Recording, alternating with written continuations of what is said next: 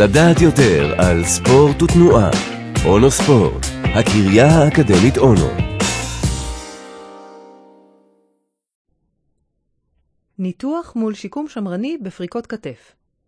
ספורטאים שעוברים את החוויה הלא נעימה של פריקת כתף יקבלו כנראה המלצה לניתוח. הדעות לגבי הנחיצות של ניתוח חלוקות, וצוות החוקרים ברשות לורי קוואג'ה החליטו לבצע סקירה של כל המאמרים שנכתבו בנושא עד היום כדי להגיע למסקנה, ופרסמו אותה במאמר ב-BJSM.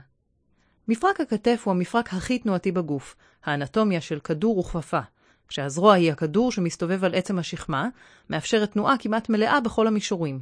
התכונה הזאת חשובה מאוד בענפי ספורט של זריקת כדור, כמו כדוריד, כדורעף ובייסבול. אבל כשיש כל כך הרבה תנועה, אז גם הסכנה לפריקה עולה, ובאמת זה המפרק עם אחוז הפריקות הכי גבוה בגוף האדם.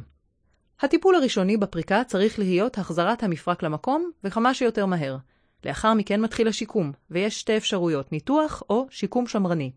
הדוגלים בניתוח טוענים שאת הנזק שנגרם לרקמות בפריקה אפשר לאחות רק בניתוח, ועל אחת כמה וכמה במקרה של ספורטאי שחייב תנועתיות מרבית כדי לחזור לעסוק בספורט. הסוגים השונים של הניתוחים לאותה בעיה מעלים את הספק לגבי היעילות שלהם. אם יש טיפול יעיל, אז למה מנסים כל כך הרבה סוגים שונים? מהצד השני, עומדים פיזיותרפיסטים ומשקמים שסבורים שהתוצאות בלי ניתוח לא פחות טובות. החוקרים בחרו את המחקרים הטובים ביותר מהשנים האחרונות בנושא. הם לקחו רק את אלה שעמדו בתנאים מסוימים, כמו כמות מספיקה של נבדקים, קבוצות ביקורת ועוד. תוצאה מעניינת מאוד קשורה לניתוח ארתוסקופי שנעשה בפריקות כתף. החוקרים מצאו שלא היה הבדל בכמות הפריקות החוזרות בין הניתוח הזה לבין טיפול שמרני שנתיים אחרי הפריקה. זה אומר שאין הבדל בין ביצוע הניתוח לבין שימוש פלסבו.